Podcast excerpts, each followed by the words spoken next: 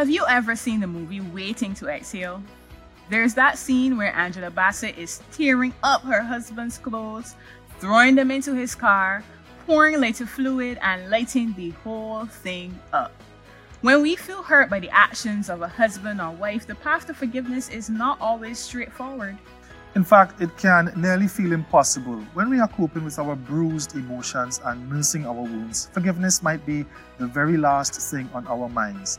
It may seem like we are rewarding the other person when they deserve to be punished in as spectacular a fashion as possible.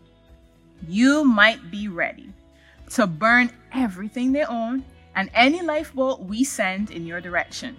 Your marriage may be drowning, but so what? That's what they deserve, right?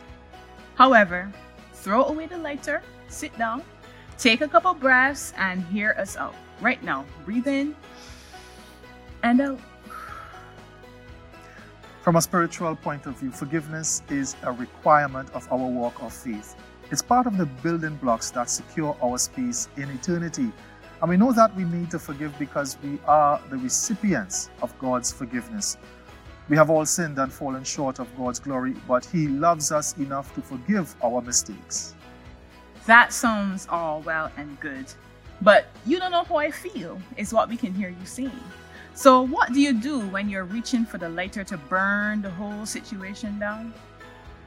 What do you do when your marriage is going under and your emotions are refusing a rescue and burning the lifeboat? What, practically speaking, can you do to move past your wounds and to extend a lifeline of forgiveness to your partner? We'll start breaking that down tomorrow.